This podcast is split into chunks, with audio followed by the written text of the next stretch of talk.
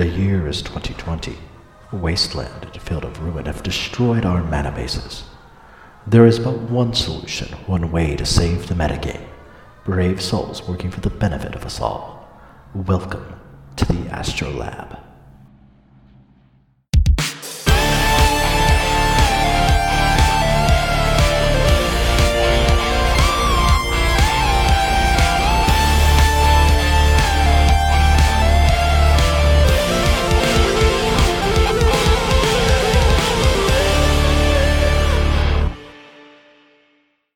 Oh man, now we're recording. All this Feels weird, all this right? dust is flying. yeah, I mean, there was stuff that happened and things, and hey, whoa, wait a minute, we we need to start. Uh, hey everybody, uh, welcome again to the Astrolab, the only podcast that everyone seems to want to ban, and well, we're back, uh, and yeah. I am one of your co-hosts, Joe Dyer, and with me, as always, is Mr. Scott Campbell, and he's like licking his lips and looking kind of funny at me. I don't know what's going on here. Joe? Joe, is that you? Dear God. It's been 84 years, Joe. Oh God, please don't. Where have you been? It's been, it's Uh, been a long time. Batuu. I was on Batuu. No, what's going on, man? I, I want to go back. I want to go back. I want to go back to Batuu. like, man, just some of the pictures you, you showed about vacation, which I'm sure you'll get to here in a minute. I'm like, oh Yeah, yeah. wow, and then my wallet is like, oh no.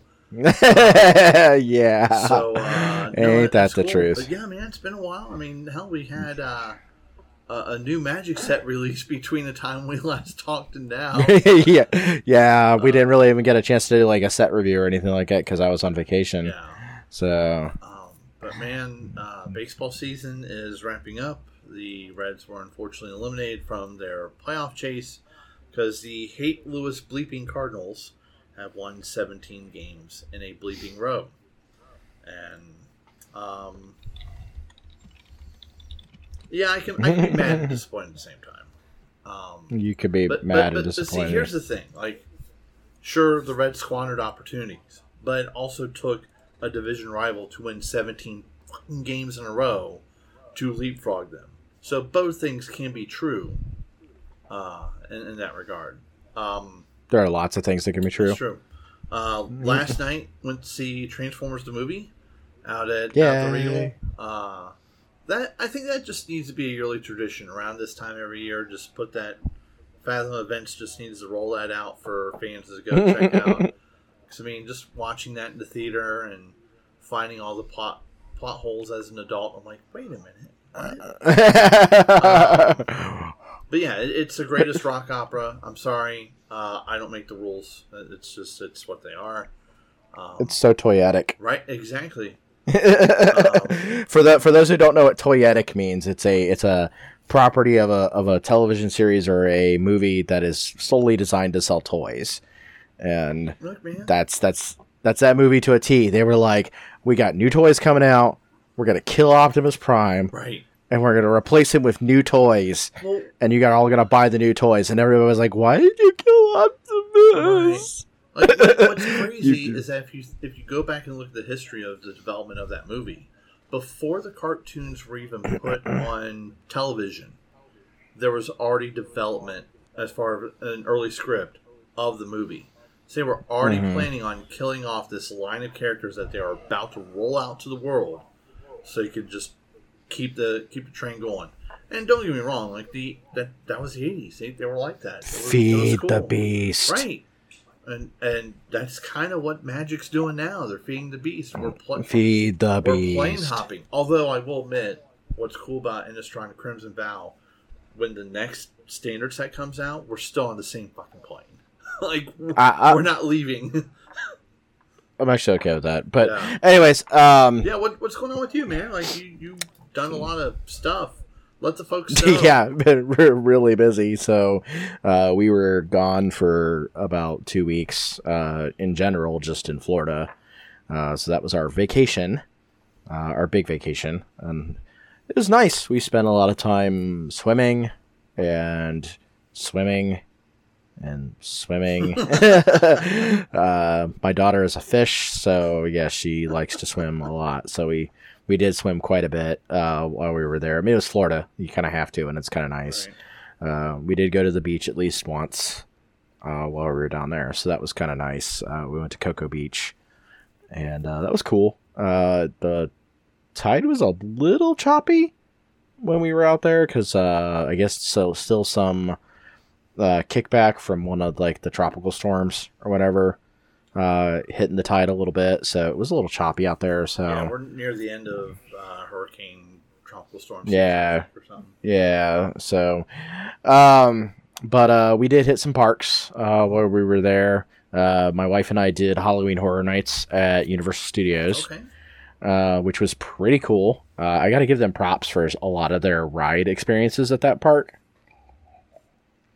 They um they certainly have some very very strong rides at at even at the main park. We didn't so Horror Nights is only at the main Universal Studios park, so we didn't get to go to the other side of the park uh, which is their other, which is the Island of Adventure Park, which is the one that my wife really wanted to go to uh, because that has the um, the Jurassic World section, uh, and that has the Velocicoaster, Mm. and we were kind of looking forward to trying to see if we could do the go see do the Velocicoaster, but um, we did get to do a bunch of other rides while at the during Horror Nights as well. We didn't do any of the scare zones uh, like the the scare houses or anything like that because the lines for them were all just like astronomical, um, like 60, 70 plus minutes Dang. wait times for the the scare zones for the more popular ones at least. Okay, that's fair. Um, like stuff like uh, Haunting of Hill House and like Beetlejuice and stuff like that Oh, had like yeah. you know super long lines. And uh, so we we did at least one of the shows, which was pretty cool, and we rode a bunch of the rides. Uh, Revenge of the Mummy is such a cool ride, uh, like super cool. Uh, that's a neat ride. Um, we did the Harry Potter, uh, the Diagon Alley area, which uh, was kind of super neat.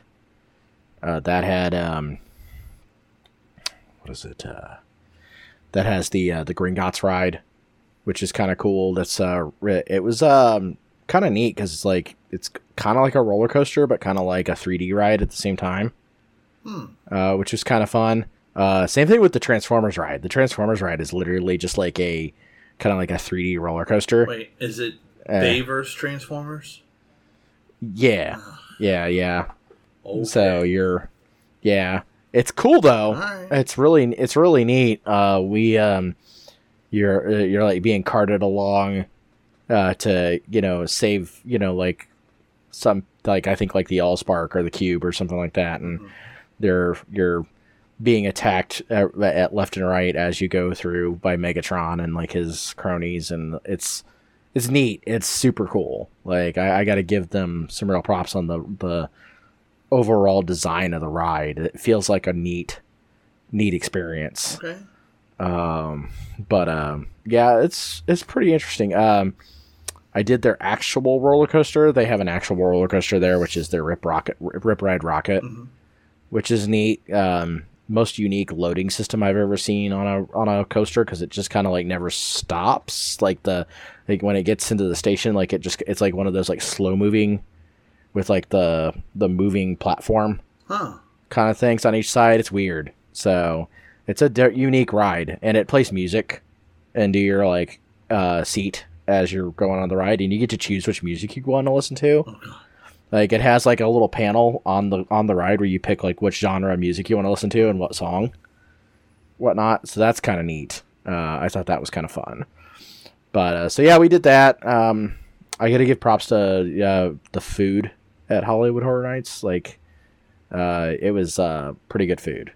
Uh, I had a donut slider, a donut Angus beef slider, uh, on donut bun, on a, like a small donut bun, Hmm. and that was it was like bacon jam on it, and it was like the tastiest thing on the planet.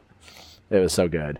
So, uh, we did that. We did uh, Boo Bash at Magic Kingdom, uh, which is their after hours thing. I would not do that ever again. Oh wow. Uh, this was like the second time we've tried to do something like that there, Hmm. and uh, the whole event just seems like it's designed to make you waste time and waste money.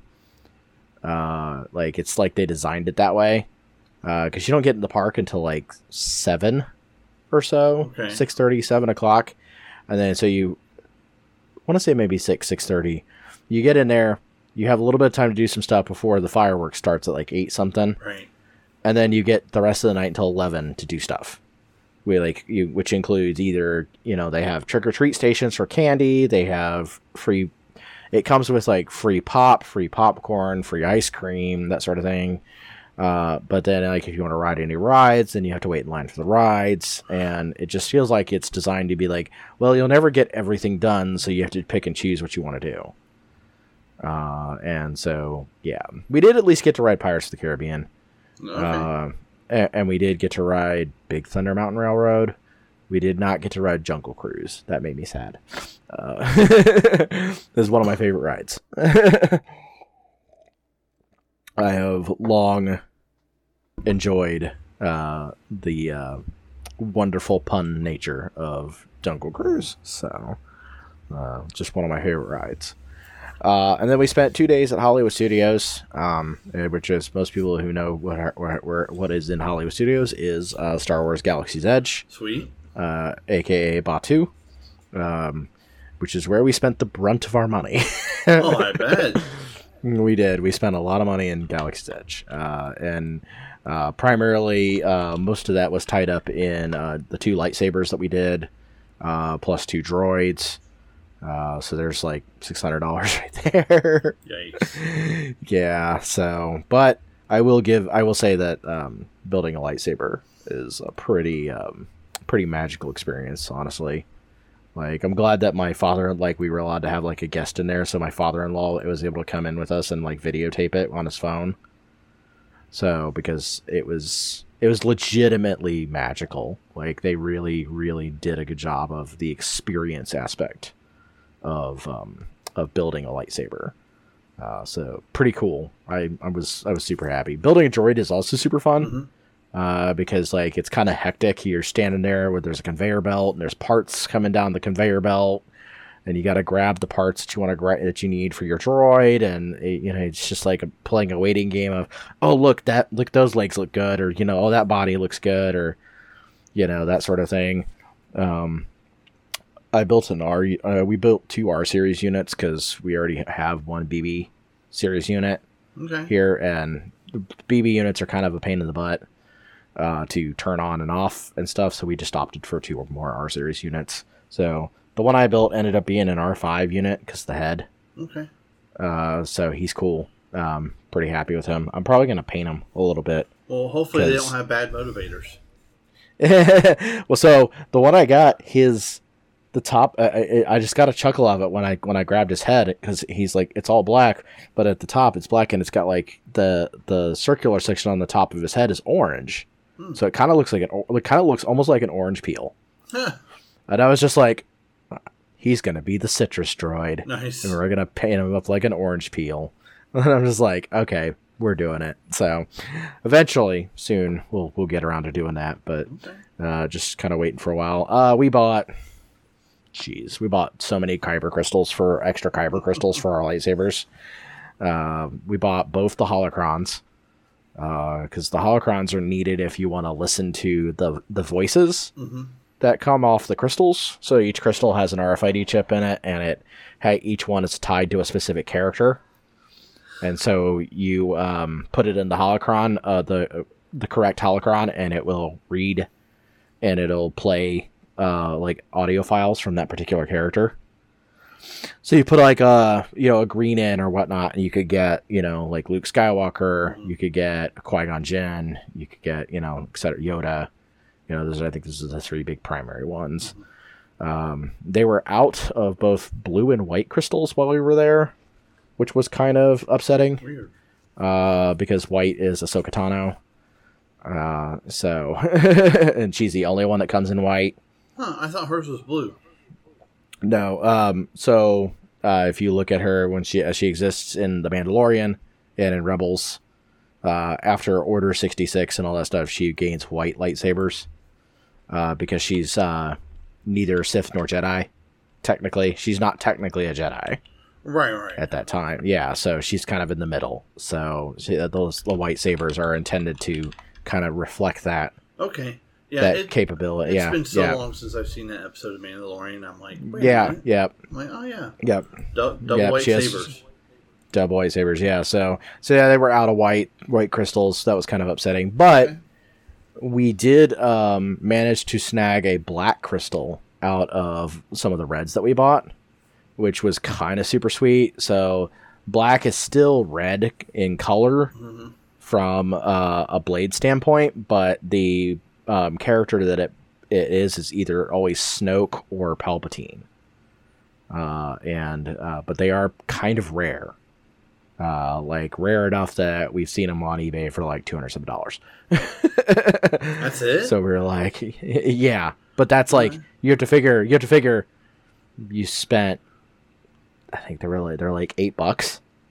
oh yeah. Okay. so that's like a good. That's like a huge up upscale from like yeah. Eight bucks. So it's pretty big markup.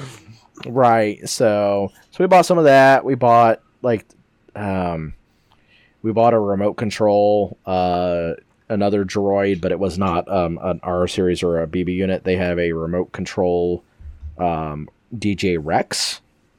Uh so I don't know if you remember anything about Star Tours at all. Mm, The ride Star Star Tours. oh no, I've never been on It's okay. Okay, so Star Tours, the original Star Tours ride had a uh, a droid character uh, by the name of Rex, and he was your pilot for for the duration of your you know trip or whatnot. When they redid Star Tours, uh, they got rid of Rex. Uh, this was in shoot mid two thousands or whatnot that they redid Star Tours. hmm Uh, yeah, it looks so like early two thousands. Disneyland in '87. Yes, yeah, it was. It's been around for a long time. Wow. but they re- they redid it into the early 2000s and they got rid of Rex and they brought in C3PO as your pilot Mm. whatnot and so one of the things that they did when they built Batuu is in the cantina in Oga's cantina uh, Rex was given new life and he is the DJ that presides over Oga's cantina Oh.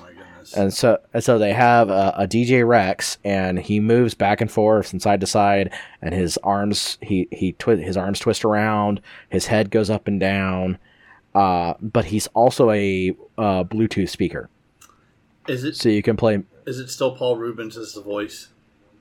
Uh, I think so. Oh my god, that's I'm pretty sure. Pretty sure. I, I, Yeah, I just he- I'm sorry, I just noticed that on the Wikipedia page. I'm like, wait a minute, Pee Wee played a Star Wars character.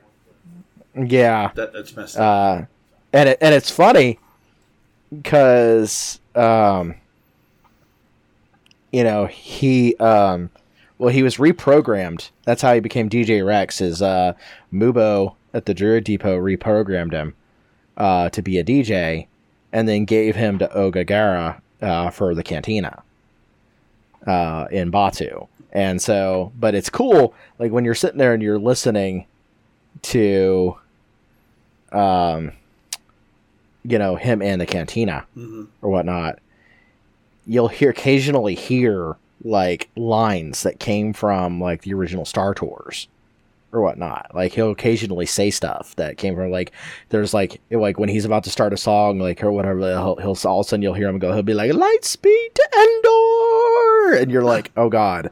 Like this is this is wow that's amazing or like there's an occasional period of time where like he'll like shut down hmm in the cantina. Like he'll like he'll act like he's like malfunctioning and he'll reboot himself and he'll be like sorry folks it's my first time. And Oh, that's like one of the first things like in like the original star tours is like it would always be like it was his first time piloting a ship. Mhm.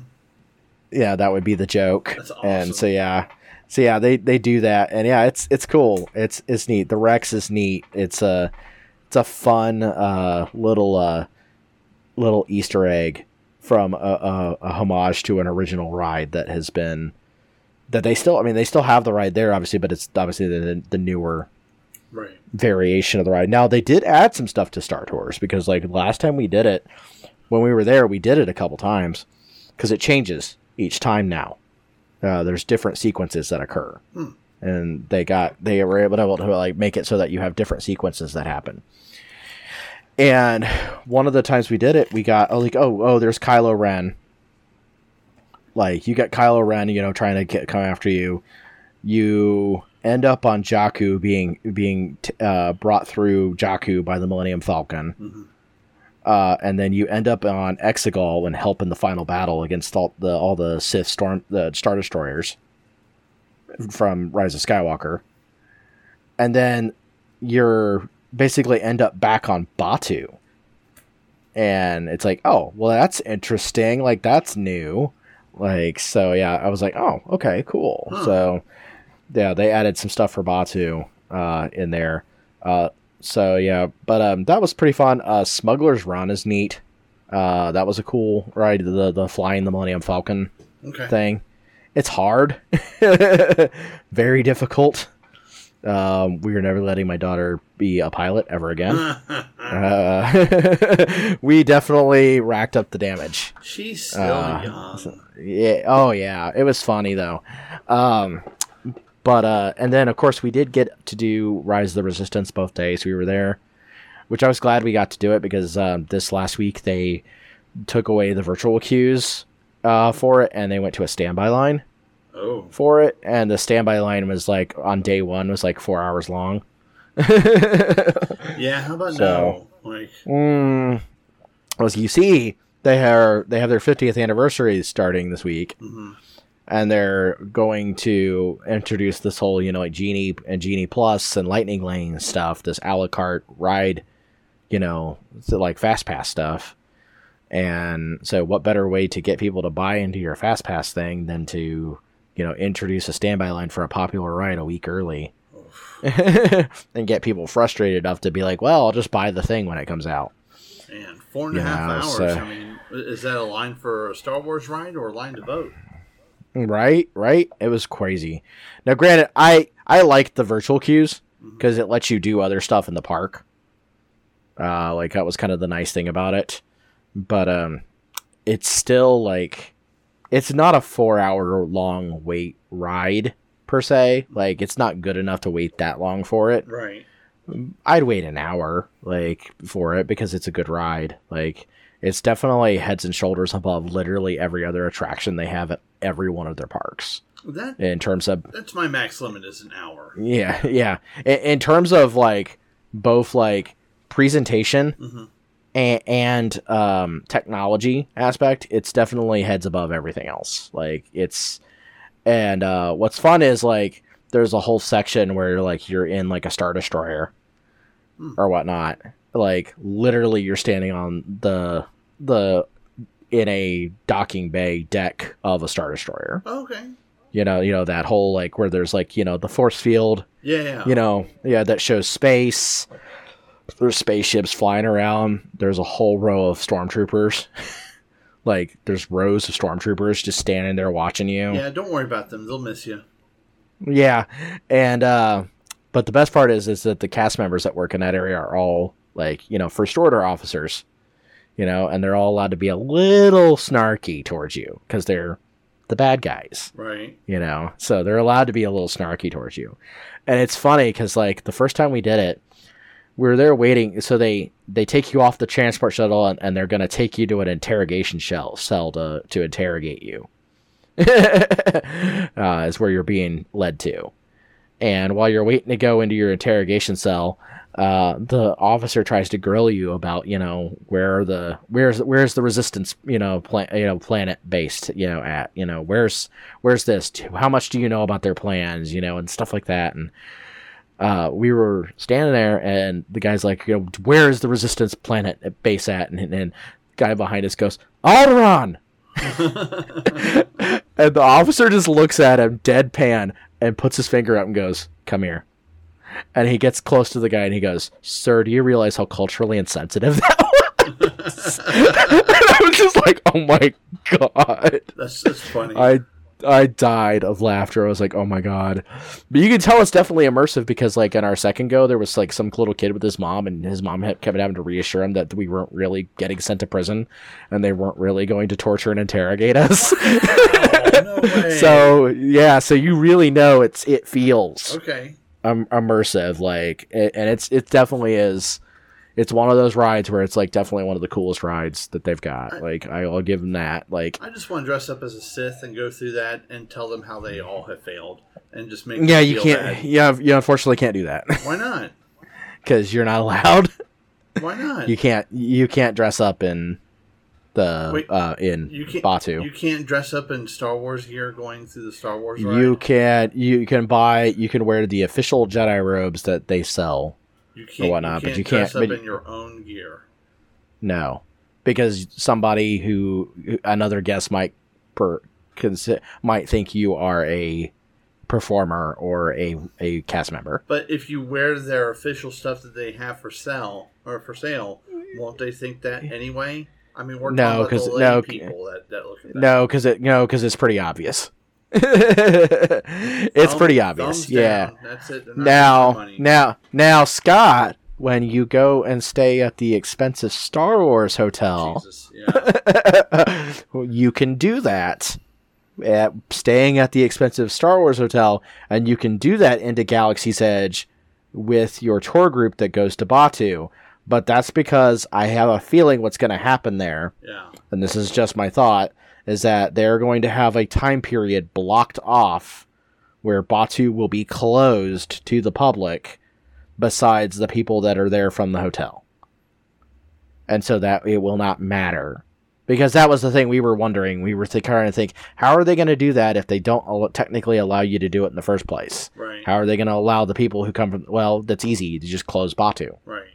To the people that are except for the to the people because they also had they also get a special ride experience for Rise of Resistance for that. So they've already got that place built. You can't really see it. It's like literally like it, it- it's not like anything fancy. I'm gonna tell you that right now. It's not a fancy thing. Like it's literally like a building. Like it's like all there is to it. Like it's just a building. Hmm. Like and honestly, I think probably most of it's probably underground because that way you don't see because you're it's like a cabin. It's like a it's like you're in like a cruise cabin. Like it's Right. you're not gonna be able to see out of or your room. Plus, if all the equipment that runs the special effects are all essentially above ground, it'll be easier to access. So if all the ride Right. attraction is below ground, like Well, I'm talking about the hotel. I'm talking about the Oh, hotel. okay. Like the hotel is apparently built, from what I understand. Yeah. Like, but like if you were to like look at what we th- we pass by the area we think it where it's at hmm per se, and yeah, it's literally like uh, just a building. Huh. Like it's it's just a nondescript building. It doesn't look like anything fancy. Uh, well, then so obviously that's where the resistance is. yeah, yeah. So, but yeah, they. Uh, but uh, other than that, like Batuu's pretty cool. Okay. Uh, I, I gotta I gotta give them credit for a lot of like the detail hmm oriented stuff uh, that they do. Uh, so like just a very very detailed place. Like there's like all sorts of little mini mini Easter eggs hidden around the park that section of the park, and uh, you're just kind of like it's fun to just explore and just look around at stuff. Um, so they do have like the marketplace is kind of cool. They have like the creature stall that's got like all the little like plushies and the creatures and stuff like that.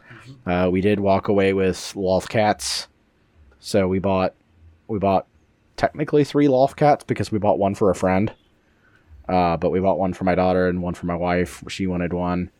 Uh, they're kind of cool because they when you push down on their like their legs, they their mouth opens and they growl, and you can pet them and they purr Aw. and it's yeah it's it's cool like it's it's really neat um but so we bought some stuff from there uh we bought a game of we bought a sabacc game uh to play so that's kind of fun uh we bought sporks uh they have special sporks uh that are from docking bay 7 Okay. that you buy with your with your meal. They're like ten dollars. You can only buy them one one one with each meal or whatnot. And so we bought two two sporks uh, to have because they're like decorative, uh, and they're like very special looking th- uh, things. They used to give them away for free, I guess, and then people would just like uh, just snatch them up and then resell them on eBay. So they w- switched to charging for them. right. Which you can still probably sell on eBay. But yeah. So yeah, probably. Uh, we did get bar coasters uh, from Oga's Cantina because we got really lucky. Uh, so the Thursday we were down there was my wife and I's 15 year wedding anniversary. Uh, so we built lightsabers together, Oh, that whole thing. Yeah, it was kind of fun. And um, but one of the things we've been trying to do for that entire since since we bought the tickets, and since we were able to start making reservations for dining and stuff like that, we have been trying to get we were, have been trying to get into Oga's. Oga's is a very popular place, and the reason I understand why now is is we were trying to get in for all five of us, Mhm. and that's kind of hard because the amount of seating space that they have is very limited. Uh, it's like a ninety percent standing place oh, uh, because it's a bar. It's essentially a bar. Like you're you- you're standing at a bar, uh, which is like okay, that makes sense. Like they have some booths, but they're around the like the the walls right. of the cantina. They're not very big, you know that sort of thing. So like that night, like we were getting pictures. Uh, we were get we were because it's right over there by where the Millennium Falcon is. So we were getting pictures in front of the Falcon from the PhotoPass people, and we were like, I walked over and I asked the guy, I said, "Do you know if?" It's like, let me ask you this: like we've been trying to get reservations to get in here for a while now, and we haven't been able to find any all I really want some bar coasters. This is my 15 year wedding anniversary. Can you help me out? And the guy was like, go talk to the other lady that's got the iPad, see if she can get you in for like a little bit. And if she can't get you in, come back to me. I will go ask about the bar coasters. I said, okay, cool. I walk over. She's like, I can get you in in 30 minutes for two. I was like, sold. Like, get us in. so once we were in there, we had, you know, some drinks and we were talking to our bartender and I said, "Could we, do you think we could get some extra bar coasters?" And she's like, "I was like, uh, like how many do you need?" I said, "Well, I said, well, I said we're planning on putting together at our new house, uh, kind of a cantina bar kind of thing. Like that's that's something that's been on our kind of our plans. We're gonna put together as kind of a cool looking like little cantina bar thing." Right. and we wanted the coasters for the cantina bar because they're like nice. There's like there, there's like those nice big, uh, like not super thick but not super thin, Right. uh, car- cardboard bar coasters, and they're like collect collector collectible. Like there's like five different designs, and then a back design that's central to all of them, huh. and they're just all really cool looking. And the lady was like, "Let me get you a fresh six. She goes, "I understand what you're trying to do. I got you." so our bartender was super cool. Um, we spent a lot of money because we at that place because we tipped her really well. Yeah. Yeah. For- At that point, for yeah, doing that. That's- we we tipped her super service, well. Yeah. We tipped her super well for that. Yeah. Well, we also bought um, it's a non-alcoholic drink that it comes in, but we bought the um, what's called their Cliff Dweller drink, which comes in their collectible porg cup. Mhm.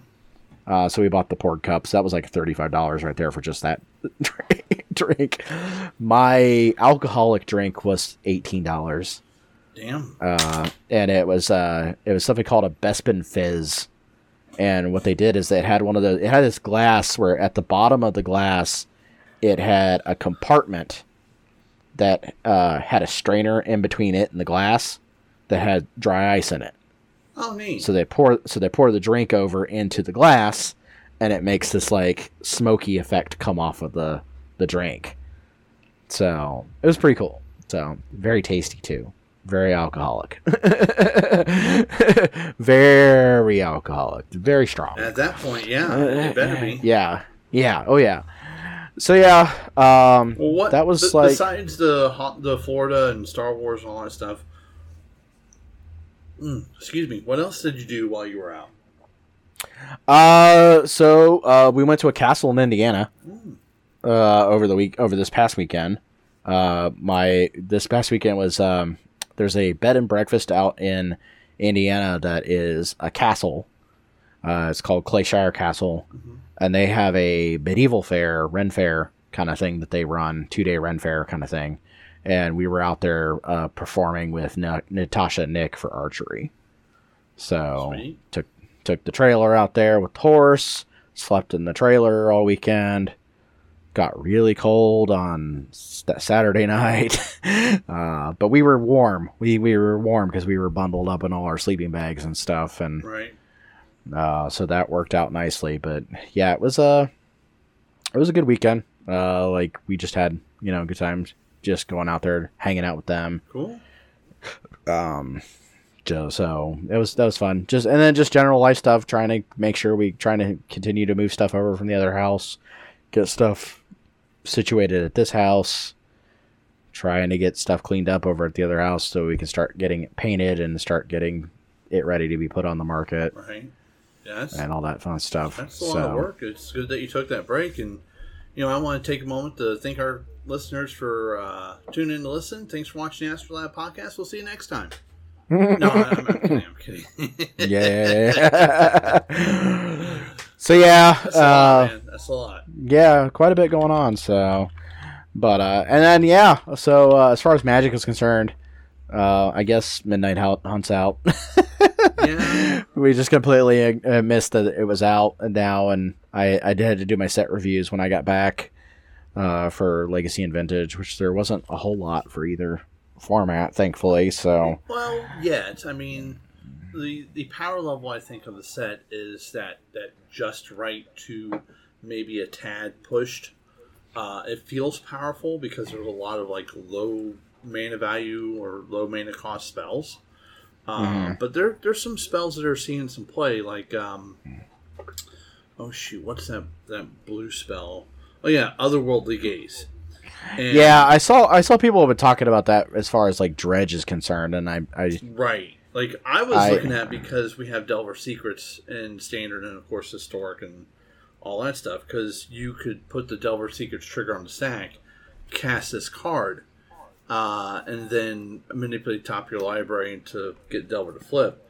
But yeah, it's the it's the brainstorm effect. Right, but it also says look at the top three cards of your library. So the cards that you're looking at are still considered in your library. So if you put them into the graveyard, like your Narcomoebas and Creeping Chills, their effects will still trigger. So Yeah. that, that's kind of cool. I I haven't really looked at any list yet because I just haven't felt like it. Oh, I I've given Uh, up on looking at lists. I just look at individual cards to see what they do. I I don't care. But, about um, lists.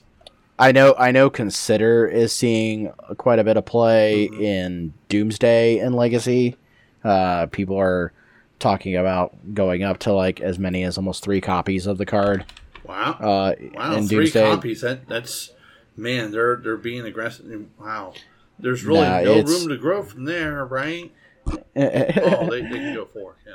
They could, but it's it's an interesting card. Sure. Um, it does a lot of different stuff for certain piles that you want to make with the deck. So, Yeah. um, but other than that, like I, there really isn't a whole lot. Like I thought maybe there might have been a little bit more, but like not really. I think there was even more, maybe even more for vintage than I had like pegged for like vintage play than I did for like legacy play, and it was only because like oh here's a um what is the card? Cathar commando. Hmm like here's a card that is you know a human uh, Qasali Pridemage.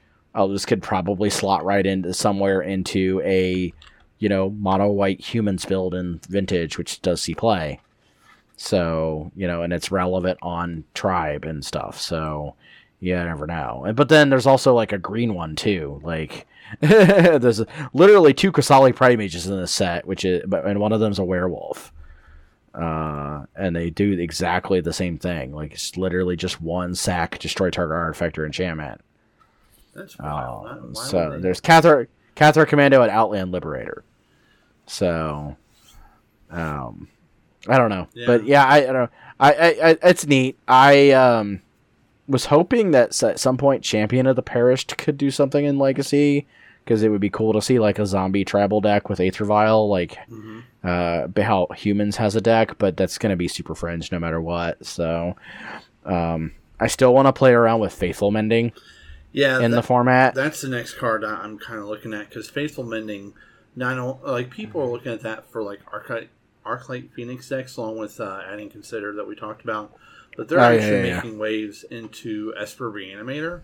Uh, I've even Oh, seen yeah. some control lists uh, swapping out their ops for me for Faithful Mending because it costs two, so it gets around uh, the Chalice of the Voids that are showing up main deck. Plus, it gains you life, right. so you don't need to worry about running like timely reinforcements anymore in the main deck as a singleton. You, you kind of get some life off this. What uh, when these cards were started being previewed, like Faithful Mending and Consider, I looked at Faithful Mending, which for those who don't know, uh, is one and blue for an instant. You gain two life, draw two cards, and discard two. It's white, white, white, white and a blue. Or yeah, yeah. I'm sorry, white and a blue. Um, and it has flashback of one white and a blue.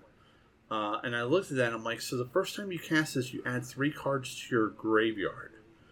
So I'm like, hmm, Jace Vryn's Prodigy foils. Buy all of these, so I got a play set of those. Uh, so my my immediate thought for legacy uh purposes for this card Yeah. went to went to the card replenish. Yeah. Uh, because I want to be able to like pitch like Shark Typhoon, and yeah, and, and then replenish it back into play, which is a deck that's already that had already existed with Standstill, Mhm. but you relied on the cycling to get your stuff into the graveyard too much. So I would like a discard outlet that uh, you can also pitch to force. Yeah. Uh, so that's that's kind of neat. Uh, and it's instant speed. So I was looking at that. I was like, okay, so I could pitch other enchantments that aren't just cycling enchantments into the graveyard to get back with replenish. Um, that may take it away from being a standstill deck, but I think that's fine. So Yeah. What? uh, I oh oh oh oh oh you could pitch. Oh my god, I didn't think about this. So it might still be a no, I don't know. So you could pitch um Urza Saga into the graveyard, Oh, with this an and then and uh, replenish then it back. replenish it back into play. That's I'm gonna get back. I'm gonna get back three uh, three Urza Sagas. Right? Lols. That's, that's insane.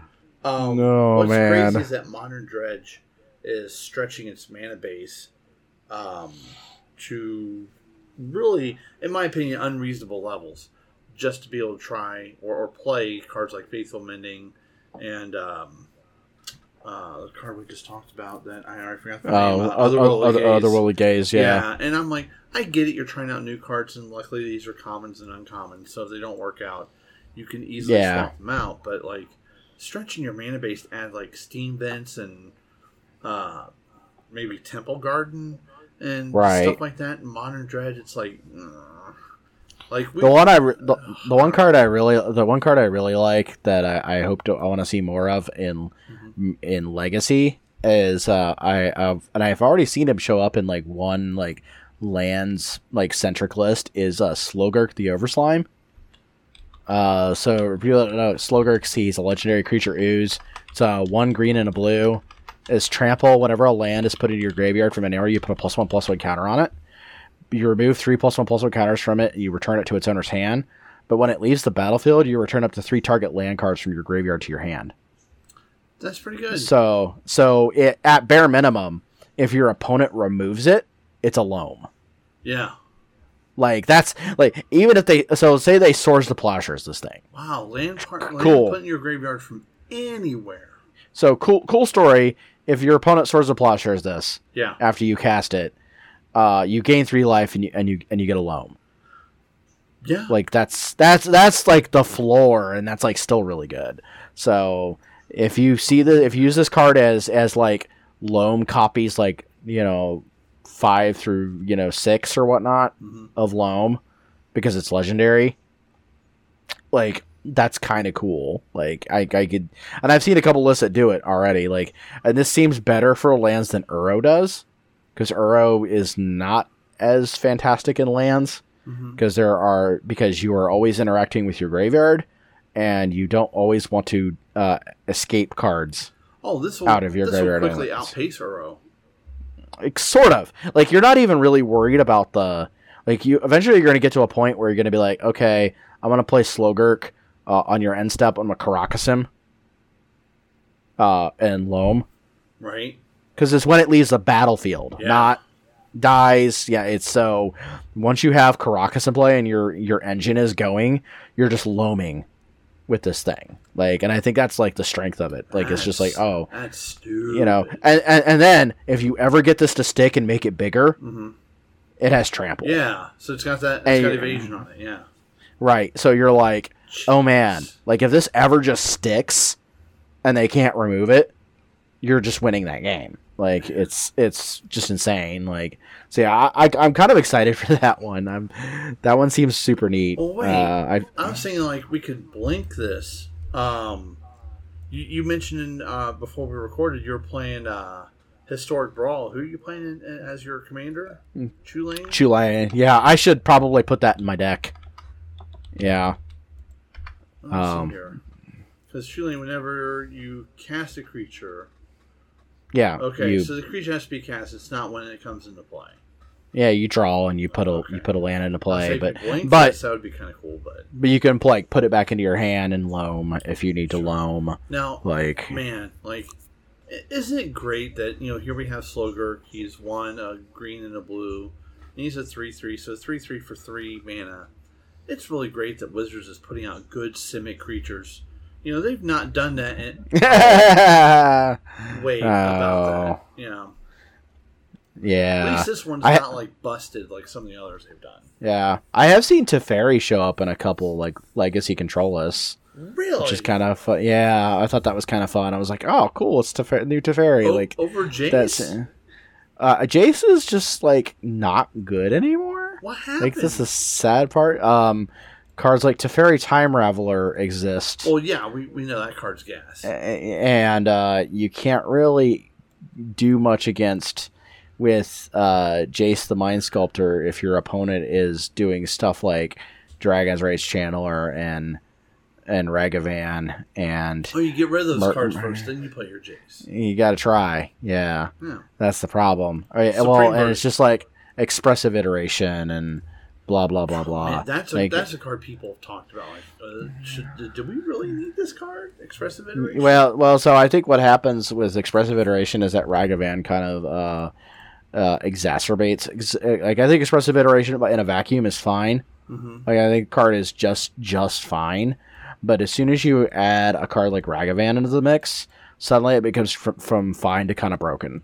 yeah. Uh, because if you go turn one Ragavan and you attack into them and you connect, uh, and then you use the treasure in your land to cast expressive iteration, uh, you're doing very good. Yep. So, because then it doesn't matter if you hit a land, you can play the land Right.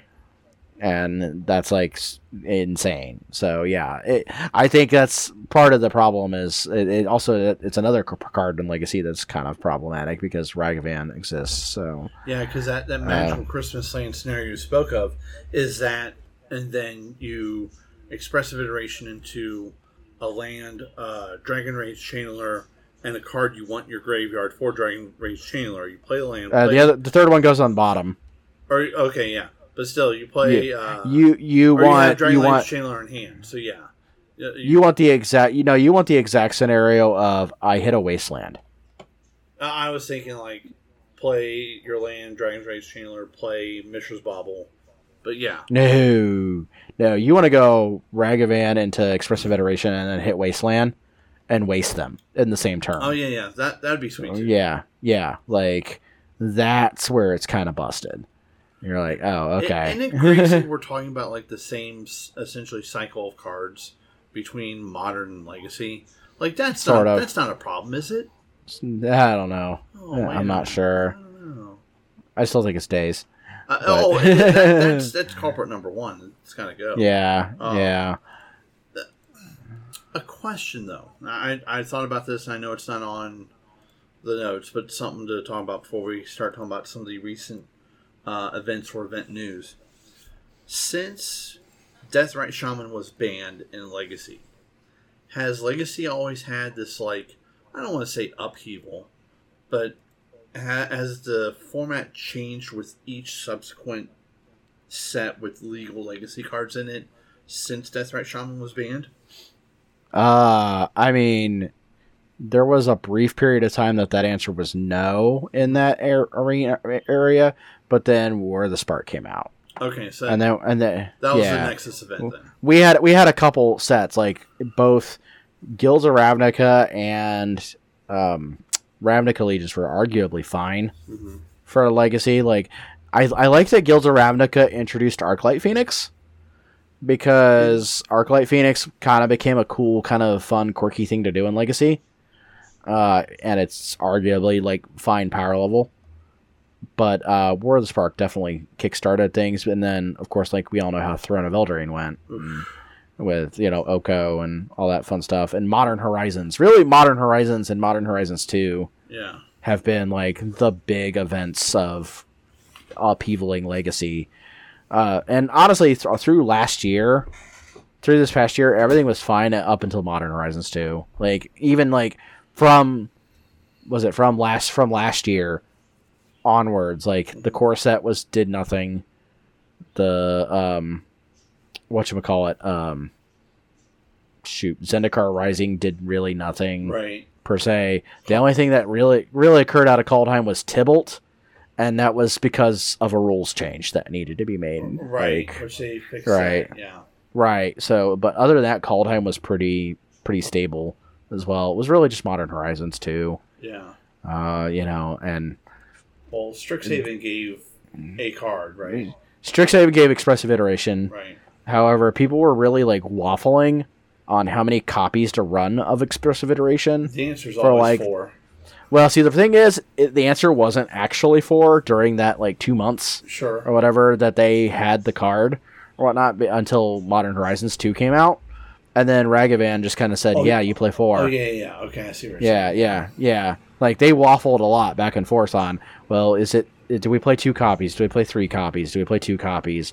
Like, and I saw lists that would do that. They were like, oh, I'm just going to play two copies, you know, and I, I, played three. Oh, I played four, but I really wanted to play three because, mm-hmm. you know, it wasn't as good as I thought it was going to be.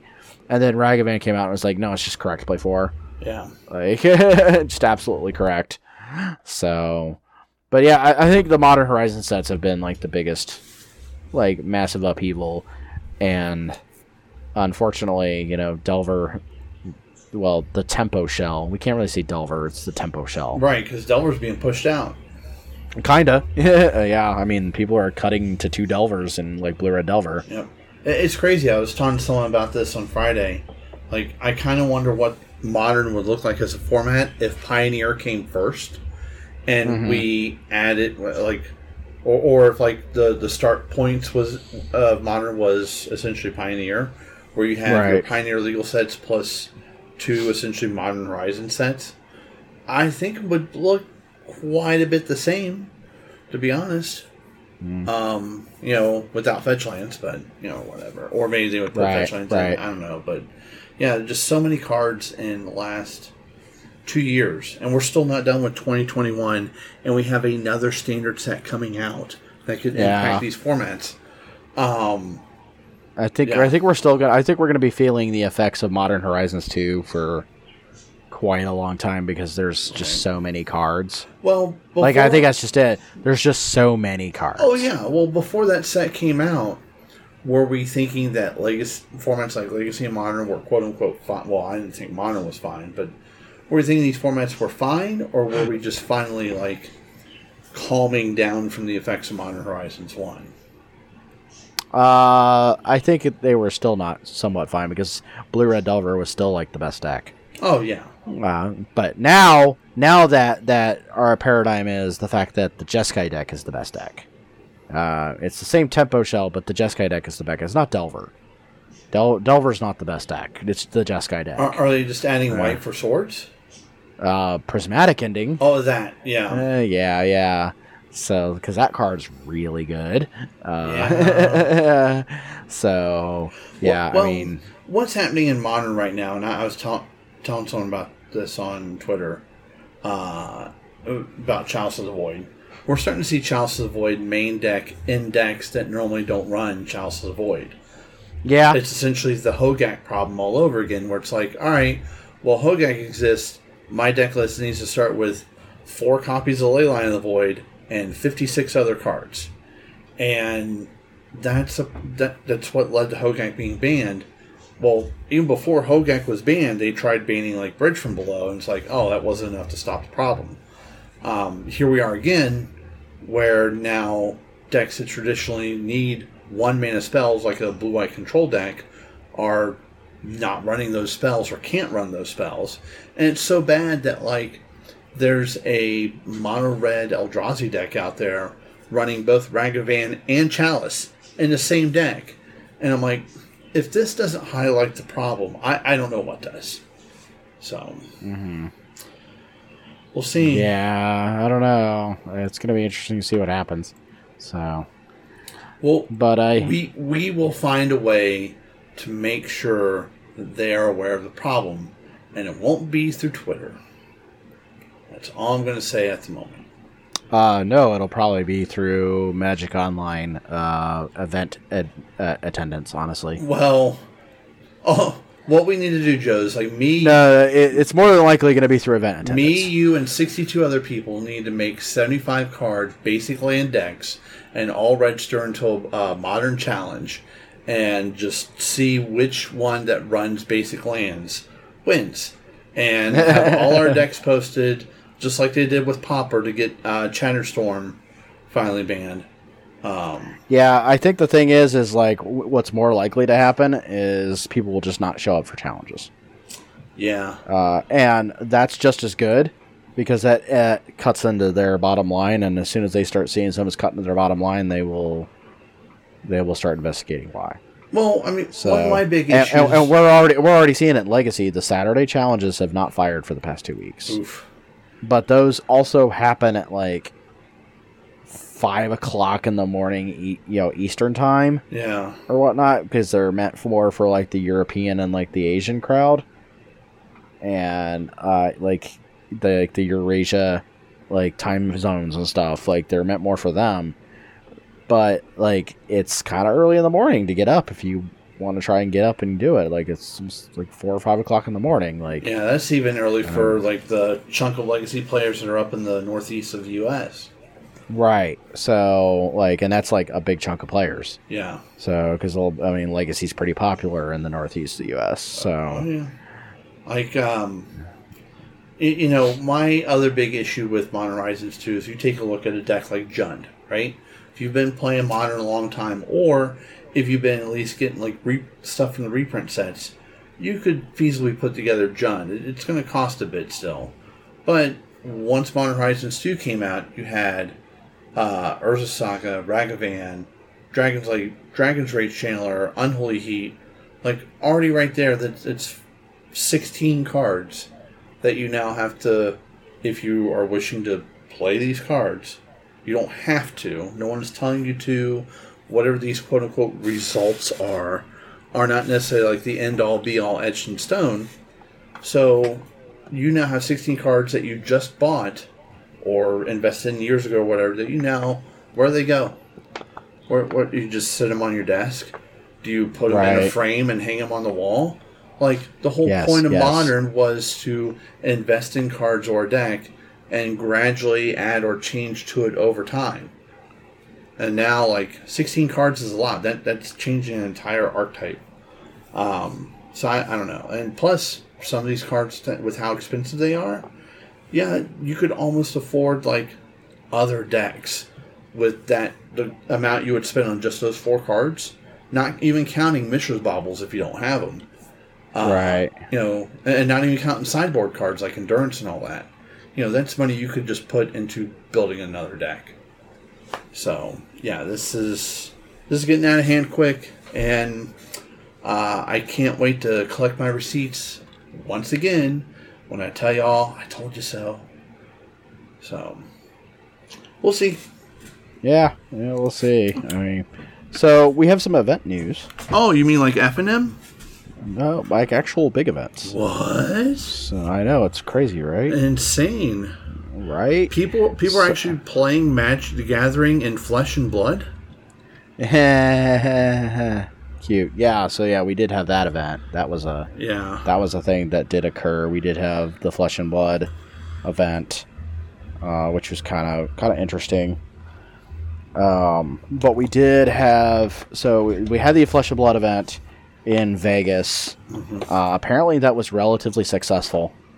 Uh, and from, from what I all I heard about is that it was well run. Uh, everybody seemed to be safe.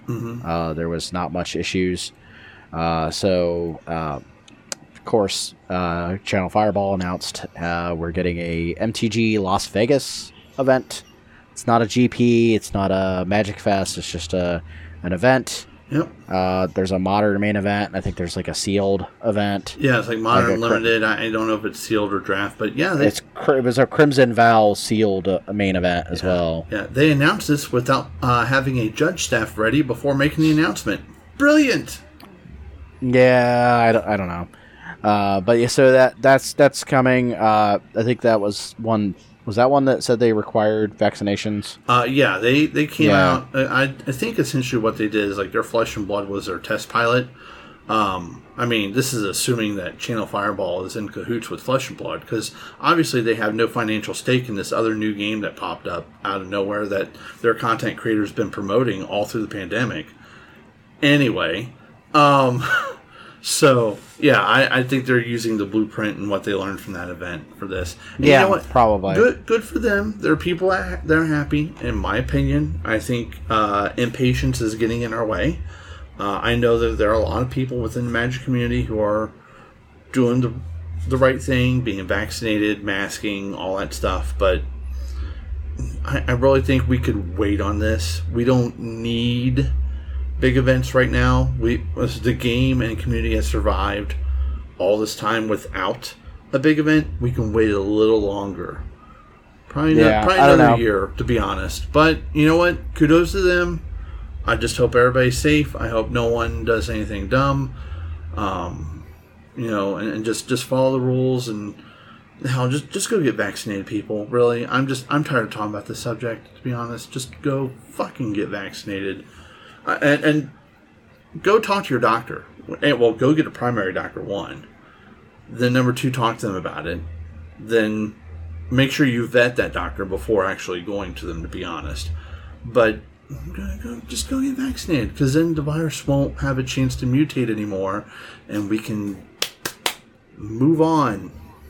So um, uh, it's also worth noting that uh, right on the hot on the heels of this announcement, uh, SCG Con that we knew was coming came out and finally said, "Yeah, so uh, we want you to be vaccinated as well." yeah, it turns Peer- out when peer you pressure. turns out peer pressure works. Uh, yeah, so uh, we did have, um, and it's funny. So we got these events coming up, so, SCG Con and, uh, and and MTG Las Vegas. But you want to know what? You want to know who got there first and the first largest event of the of the year so far. You mean there was someone else who uh, has made their legacy uh, for returning to uh, live paper? events? Yeah. So kudos to the Legacy Pit guys for hosting a 350 player event, uh, which is basically the largest paper event that we've had so far Yeah. in the United States.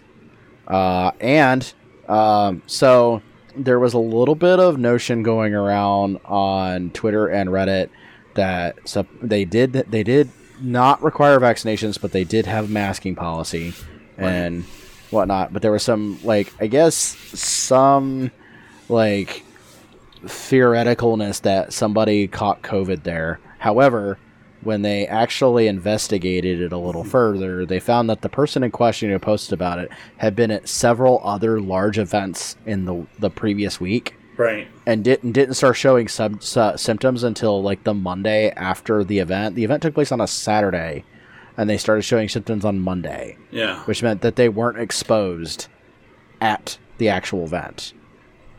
Like they found out that they had been at other events throughout that week before, mm-hmm. or whatnot. And I, I I have to mention it because I felt really really bad for the dude who was put on blast on the fucking Reddit thread Yeah. uh, of being, oh, you know, the dude who crossed from me diagonally was coughing, and it's his fault I got COVID. Nah, nah, man, it wasn't his fault you got COVID. You went somewhere else and you got it. Stop with that. You know, it's dumb. Like, Right. yeah, like don't put that dude on blast. And so a couple of people posted, it's like, dude, he had asthma. He had an affidavit, you know, a doctor's note, you know, thing stating he had asthma because he needed to be able to show it to the judge staff in case anybody questioned it. Right. You know, he literally went and got all the, his, his ducks in order because because like, oh, he was popping cough drops and stuff. He was sick. No, he was fine. It was just asthma. Like, Right. you know, and yes, you know, cough drops are not just for, you know, uh, when you're sick, you know, even if you have asthma, you know, heavy asthma, and it's you're coughing because of it, it helps Soothe, your throat. Yeah. Right, right. So I felt bad for that guy. I felt bad for that dude being put on blast. Well, I it's like, mean, eh. Reddit is awful gar And Reddit is where Yeah. you go if you are on 4chan, but then you turn 18, so you just move on to Reddit. Uh, now I got I give kudos to the um, the legacy pit guys because they really handled it very well. Uh, so they they handled it with the professionalism that I have come to expect from Travis and his crew. Uh, and I give good props to um, them for running an event where they were really anal about the, you know, whole like mask policy thing. Mm-hmm. And I mean, they they were super anal about it, Good. and I, I give them props for that because like Ryan Freeberger, uh, one of their judge, their head judge, uh, great guy, uh, runs great events. So yeah, I, I, I I'm happy for them. I'm happy that they were able to have their event and have it work out. And if all that walks away from this is one person who thinks they caught COVID there or whatnot, that's a win in my book. Yeah, like, Like, yeah, when, when exposure like that is that small and that level. When, Yeah. I mean, granted, we're only talking like if you count like judge staff and any vendors, we're talking what maybe 400 people tops. At So- least, and, and So- we're talking about just people there, not anybody they may have been within six feet of in that hotel, right, right. or whatever. So, Right now, there were some issues with the hotel oh apparently, boy, and um, yeah, uh, talking with our, our good our mutual friend Steve Mm-hmm. uh, Sizemore, uh, he he definitely had some issues. Uh, both him and Logan uh, went out there for the event, and uh, you know he had some issues with the hotel. They attempted to uh, give away their room. yeah, It sounded like with like their stuff still in it. Like they assigned their room to a different, and then deactivated their car their room cards. it's just like oh man. Um, Rob Wilson uh, came back with like bites, like well, like what he thought might have been bed bug bites. Mm, Uh, and yeah, so it sounded like there were a lot of issues with the venue. Uh, it sounded based on uh, the conversation with the Legacy Pit guys, and uh, a couple of things I saw is that they will not be using that venue ever again. yeah. I, Uh, I don't blame the them. It was the Clarion Center uh, Choice Hotels in uh, Frederick, Maryland. See that that's what you put on blast. You put that Yeah. business on blast because Yeah, you know, for all of us to have gone through this waiting period, regardless of how long the individual waits before they feel safe to go back to a big event like this or Origins, which is coming up, or Gen Con, whatever. Um, if you have a bad experience out of the gate going back to these events, yeah, you are blacklisted. I'm sorry. Like, there should be zero tolerance. If there's this whole, well, we don't have enough staff, that ain't a me problem. You need to go out and hire more. You need to offer better pay. You need to find ways to Yeah, incentivize people I to think, get um, in. Like, I think I think I think that's the thing is like, um, especially bed bugs. Oh, it's so it's so weird to like be going back to doing this kind of stuff and ha- and being so worried about like COVID, right. but then like uh realizing that you have to be remember to be worried about simple stuff like bed bugs and hmm you know a bad hotel experience at the same time. It's so strange. Like so, but yeah. So I mean, I know that they're planning a different event, uh, a a new event, um, at some point. Uh, I'm looking forward to it. I'm Cool. hopefully that they'll be able to do things. Uh, we did have uh, uh, one other event though did get canceled. Yeah, Um, the- I, I feel bad for this guy. I really Yeah, do. yeah, yeah. Jeremy Aronson, uh, Missouri MTG, uh, canceled his 100K event that was supposed to take place here in October. Uh, he's in Missouri. Things are not so thi- good this, in Missouri. This was rescheduled and then canceled, right? It was rescheduled. It was rescheduled twice. yeah. Okay. Yeah. So Uh, or no, at least once. No, Yeah. it was rescheduled at least once. It was supposed to take place in April, and then it got rescheduled to October, and then it was canceled. Um, so, and I, I feel bad for the guy because he he's he's gotten a lot of like, meh, meh, meh, meh, meh, even though he personally reached out to everybody and processed their refunds, all while apparently battling a case of COVID himself. Yep. Uh, so uh, shout out to German. I hope he gets better because I mean, Jesus. Uh, but you know, it's like, you know, it sucks. Like I, I would, I would pay to be. I, I, just don't understand why somebody would be like, "Man, you suck," and I hate your, hate you for ruining my. No, dude. Like, Right. read the room, read the room, and de- and understand that he's doing this because he really had no choice, Yeah. and um, he just, he just didn't have the choice to do it. So, and I mean, Missouri's not a great place to be right now in that regards. Um, and, and but uh, yeah, it, you know it what, what place is what place isn't but you know it's it's kind of bad there. And I, I feel bad for him like i said. But i do want to give a kind of cool shout out is that one of the options that he had in terms of processing refunds is like hey you know you can either take your refund or if you really feel like you can bend the money uh, we can make donations to the cdc foundation and after all was said and done after he processed all like 500 600 something refunds or whatnot uh, they had raised $10000 to donate to cdc foundation Hey, how about that? That's awesome. so go go legacy players like yeah go Right. go go legacy community for just like being like super fucking awesome in that regard so I uh, give give him some props like that's super cool well, uh, I, I know it's not, not on the docket, but uh, or or not Origins, Gen Con also happened yes uh, recently. And, yeah i heard about that Uh, there was it, it felt like it was like half attendance. I think is what I heard. Mm-hmm. There's been no real severe, at least known of, issues with COVID or people catching COVID. Uh, Mm. I think there was an artist who uh, confirmed positive for COVID, but he was already vaccinated and it was it was mild or whatever.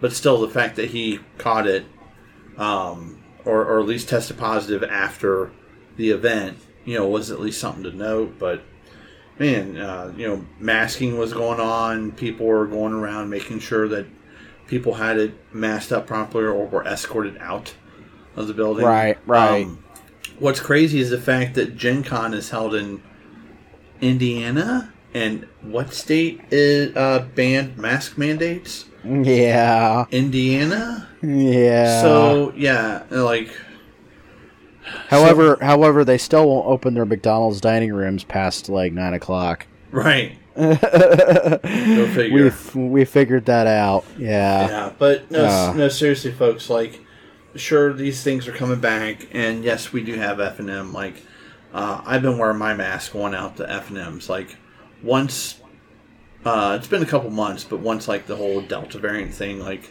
started really picking up steam, and we started seeing the numbers and the spikes, I'm like, all right, gotta get used to wearing this fucking thing again. Um, so yeah, like let just you know, go watch the Family Guy PSA about this. I, that that just nails it one hundred percent, right. and it's also funny and you know, uh, oddly enough, here's Seth MacFarlane using something that's part of Fox to talk about something people should be doing that Fox News questions, even though all the members of that are vaccinated. Yeah, it, it, it's just it's when you really think deep about it, it's like wow, this is so ironic that he's like doing this, and it's been cleared and okayed by the same people who put out all the disinformation and bullshit. So Uh, so yeah, that's that's about it on events and stuff. Yeah. Um, I am not going to anything like any of these events. Like I'm certainly not going to SCG Con because I'm not uh, qualified for the uh, invitational. yeah, that's Uh, the only one that actually ties to any like other event, right? Like the Las Vegas one. There's there's no you win this and go on to something else. It's a standalone no, event. No, uh, but the prizes pricing looked pretty good for that. So Yeah. I'm not going out to Vegas though. I, I Oh, blew no. my vacation for the year. So, uh, but maybe at some point, uh, w- I'll, well, I'll I'll, make it up eventually to go to Vegas. something like this. Like I'll eventually be Yeah. out of my stupid credit card debt and go to like a, a Vegas or go to an SCG con or something or whatever. Right, but right. it's going to be we're talking like two three years before I can even feasibly think of something like that. Um, Right. and that's assuming I'd still be interested at that point. So Right. Here, um, before we uh, talk about the marketplace stuff, uh, something else I wanted to mention because I Yeah. thought it was kind of funny okay. is uh, I found a, a a new meme deck in Legacy Oh boy, to, here we go. to play to play, uh, and it, it's exceptionally meme. Uh, so this deck is uh, an Aether Vial deck that plays a bunch of like changelings and a bunch of disparate like creature types. Uh, so the the deck uses cards like uh, Magda, uh, the um, the dwarf from Kaldheim. Okay. Uh, so it's the one that says uh, whenever a dwarf uh, becomes tapped, uh, you create a treasure token. Uh, and so you can sack five treasures and go get an artifact or or something card, yeah. or a dragon card and put it into play. Uh, so you go find got- Blightsteel. Uh, yeah, or um, Platinum Empyrean, Oh yeah, which yeah. is which is the the card that the deck actually uh, wants to go find. Uh, I was trying to find the list here because it's uh, I have it, but it's I was I didn't have it saved in my lists on um, Goldfish for some reason. I, I played against that commander. Uh, but one of the kind of the stupidly fun things that it does is it has this whole concept of you play the card uh, Dwarven Recruiter. Oh yeah. So, so Dwarven Recruiter is literally Goblin Recruiter, but for dwarves. Yeah. This is literally, lit- Invade or no from Odyssey, right? yeah, that's literally all it is. It's literally just uh, that. It's it's a um, it's a deck. It's a card that puts all you put any number of dwarves and you put them on top of your library, and that's it. This that's all it does. It's it's literally Goblin Recruiter for dwarves. Um, but basically, what you do there is you put all of your changelings Mhm. on top of your library, and then you activate Grist the Hunger Tides plus one, which mills season insect mills season insect. So you mill all of your in, all of your changelings. You put a boatload of insects into play, and you put a billion loyalty counters on Grist. so the next turn, you get to attack with all these one ones you made, and then you get to alt Grist and kill them. It's so goofy. And this is just one of the ways that this deck wins. Another way that this deck wins is that you put cards like Valiant Changeling into play, which is a 3 3 double strike. Uh, but it's a Changeling or whatnot. You can all, and you're also putting cards like, um, uh, like Feline Sovereign. Feline Sovereign, you know, gives other cats you control plus one plus one and protection from dogs. and then you know it, whenever whenever you can one or more cats you control deals combat damage to player, you destroy up to one target artifact or enchantment that player controls. So it gives you like a a, a, a shatter effect, a disenchant effect. You also have Realmwalker to be able to like churn through your library, and it's just legitimately funny to play all these like stupid ass like um lands like Yeah. Haven of the Spirit Dragon and Ally Encampment and Nice. stupid stuff like that. Uh, Swarmyard. Swarmyard is hilarious because Oh, all of your change all of your changelings are insects, rats, spiders, or squirrels. See, it's a shame that these insects, when they come into play, uh, aren't also artifacts. Because then you could uh, sacrifice them to time sieve to take another turn and then Yeah. kill them. You have to wheel the turn back to the opponent in order to get it back. But One really, really super fun uh, thing I uh, um, interaction I found with this deck is that it plays Mothdust Changeling. So Dust Changeling is the blue changeling for a one-one. If you tap an untapped creature you control, it gains flying until end of turn. mm, Magda says uh, whenever a dwarf you control becomes tapped, you create a treasure oh token. yeah, yeah, yeah. So you can use Mothdust Changeling on your on like your opponent's end steps to tap like Magda and to tap itself to create treasures. and that is one of the ways the deck wins. It wins by just like creating enough treasure with Magda to put Platinum Empyrean into play. Uh, but you can also like cast Pyre of Heroes, which is the uh, the the colorless birthing pod, but it only lo- works looks for creatures that share a creature type. Well, when you're playing a bunch of changelings, everything you you can fetch everything with it. You can even fetch Grist with a changeling. That's pretty good. So yeah, so it's kind of dumb, uh, but deck is kind of adorable. I did get to do the thing at least once, uh, where I put the a bunch of changelings on top, and I got to uh, plus one grist, and it felt ridiculous. Uh, I was like, okay, this is this is kind of a super fun meme deck.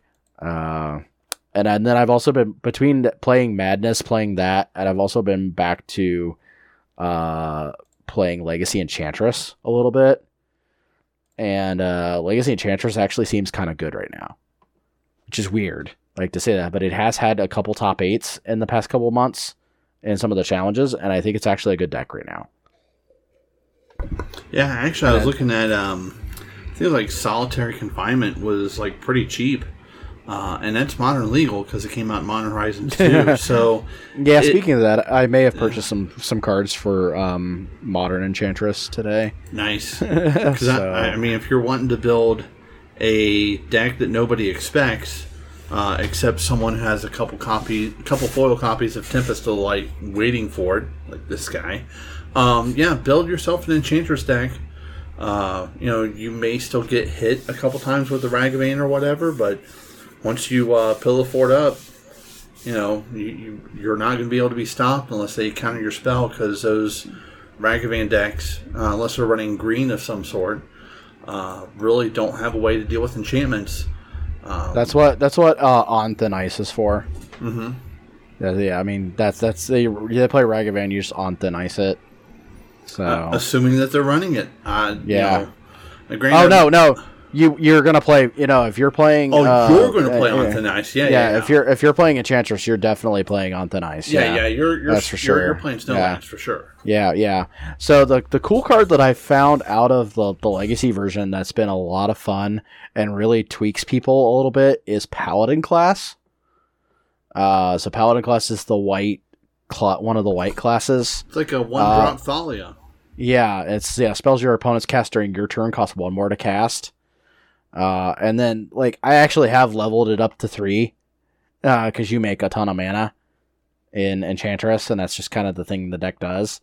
So I have actually leveled it up, but they're on, they're on playing, you know, Enchantress presence, you know, uh, Argothian Enchantress, and now Sythis. hmm Um, like they're playing four Sythis main now in these Enchantress lists in Legacy. Uh, and the card seems really good. Sweet. Um, it's a kind of a lightning rod for removal, uh, a little bit. Like so people will attempt to remove it, and sometimes you'll get a get a trigger out of it. Sometimes you won't, but uh, it's still pretty good. But they're they're real. The version that I found is really working is the um, what they call Witch House, which is a um, a Living Wish build. So it plays a living plays for Living Wish, and you have a sideboard that's just like a bunch of different like creatures and lands hmm that are just good in general, uh, and you can Living Wish for for things uh, as you want to go through as you go through the deck. Um, I built I beat like Death and Taxes uh, by putting um, Living Wishing for a Doomwake Giant and putting a Doomwake Giant into play and just like killing all killing all their creatures with Doomwake Giant. You can Living Wish for Grist, uh, which is goofy. Uh, you can Living Wish for Solitude, Endurance, uh, Wismare, like all sorts of stuff. Obviously, you can Living Wish for the the. This is what I like about this is like, if I were to ever build this in paper ever again, I would feel better about it because it only plays two Serra Sanctum. Hmm. Now, and it plays one in the main and one in the sideboard for Living Wish because you can Living Wish for a Sanctum, right. which is kind of cool. And of course, you can Living Wish for Emrakul to just you know end the game. Yeah. wanna- yeah. if- that- if you wanna- commonly see is Emrakul. Yeah, if you want to end the game that way, that's fine. But you can also just like cast Destiny Spinner and like turn all your lands into big fucking creatures and just smack them in the face. Right. So, because that card's just absolutely absurd. That's such a weird card, though, man. Because you look at it, and this is what I think. Theros Beyond Death is when this Mhm. uh, came out. Yeah, yep, But yep. yeah, it, it's like your lands become elemental creatures, where their power and toughness is based on the number of enchantments you control. So it's the the power and toughness of the lands aren't based are, are, are based on something that seems completely untied to the lands you're attacking with and the creature that's activating these lands. It just it's such a bizarre card. It's cool. I like Yeah. it a lot. Oh, no, oh, yeah, Oh, no, yeah. I, I, Yeah. It's pretty sweet. I mean, yeah, Plus, creatures and enchantment spells you control can't be countered.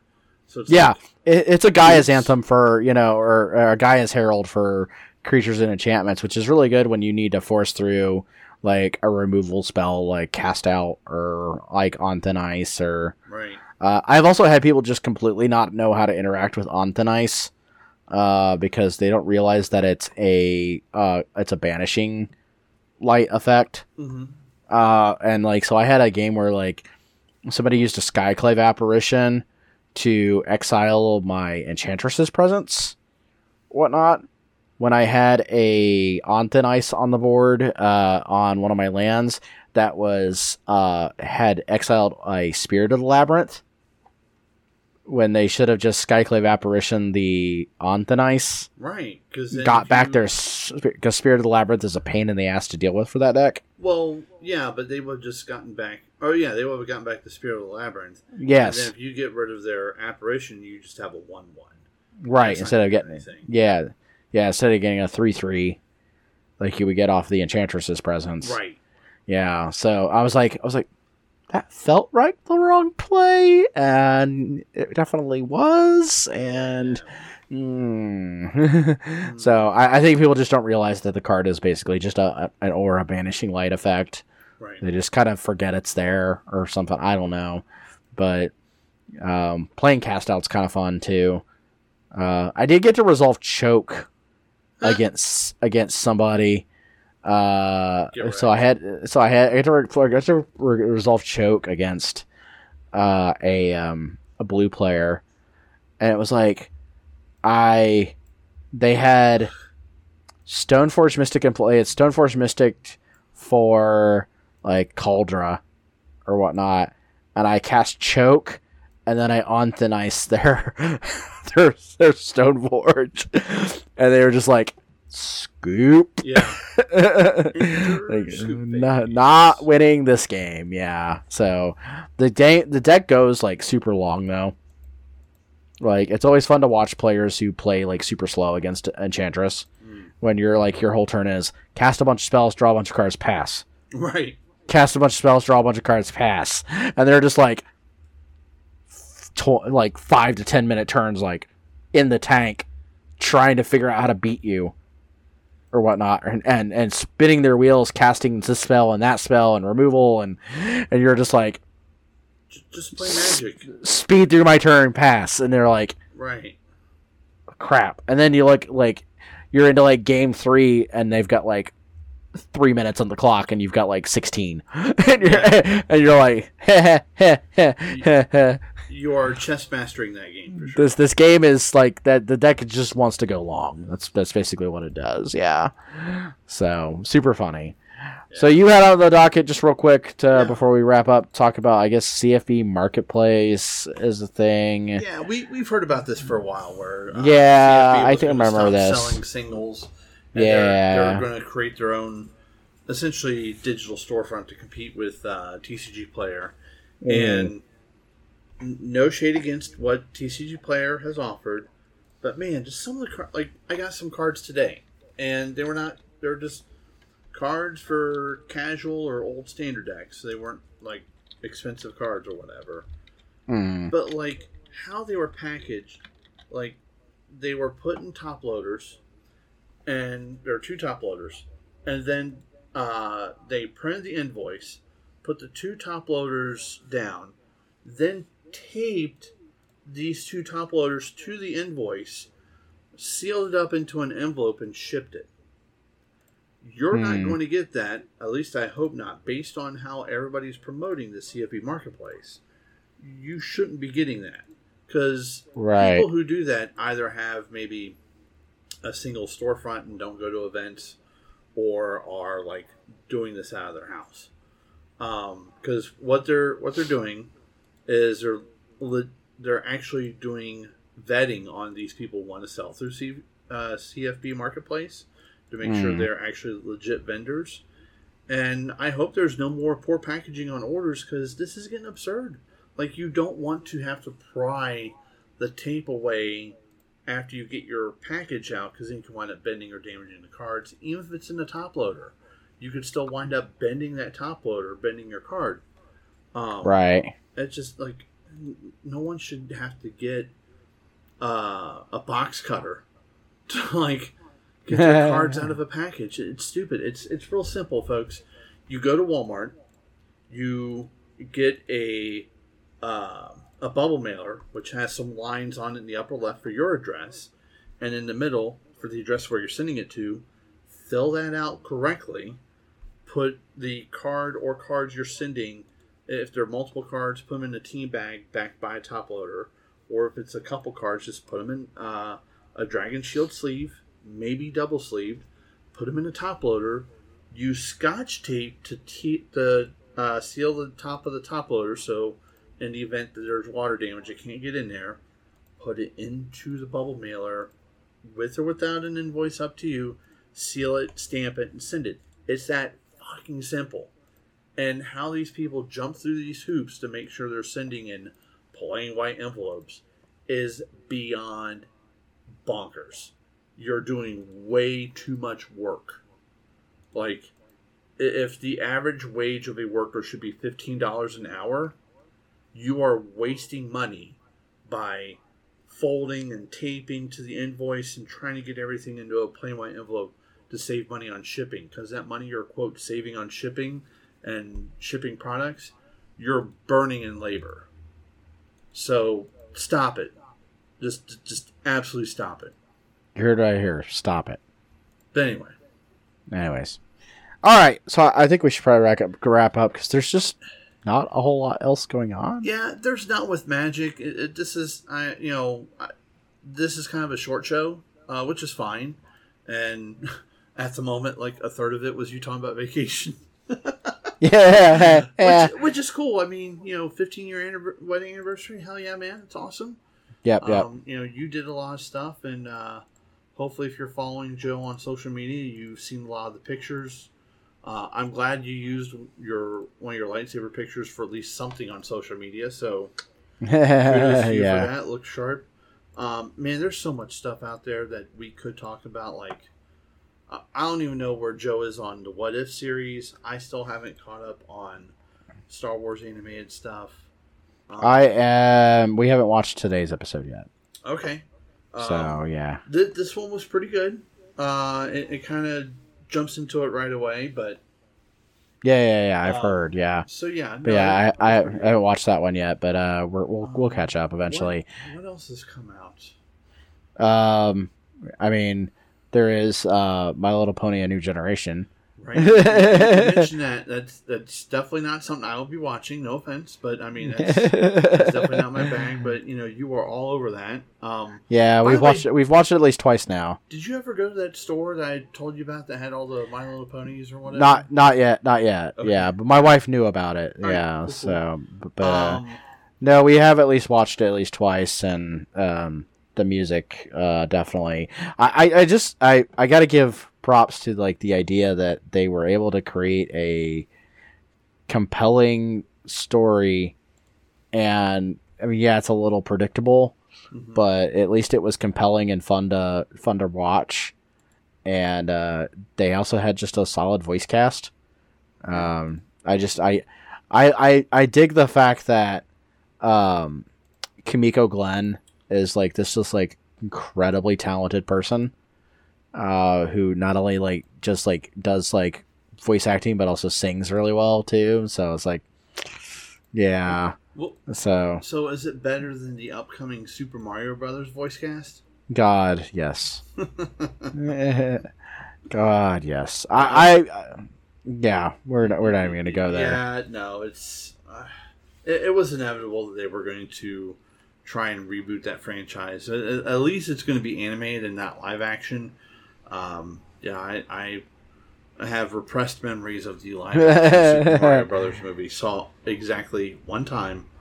Um, but no, like uh, there there's there's stuff coming up that we're definitely going to hit on, like.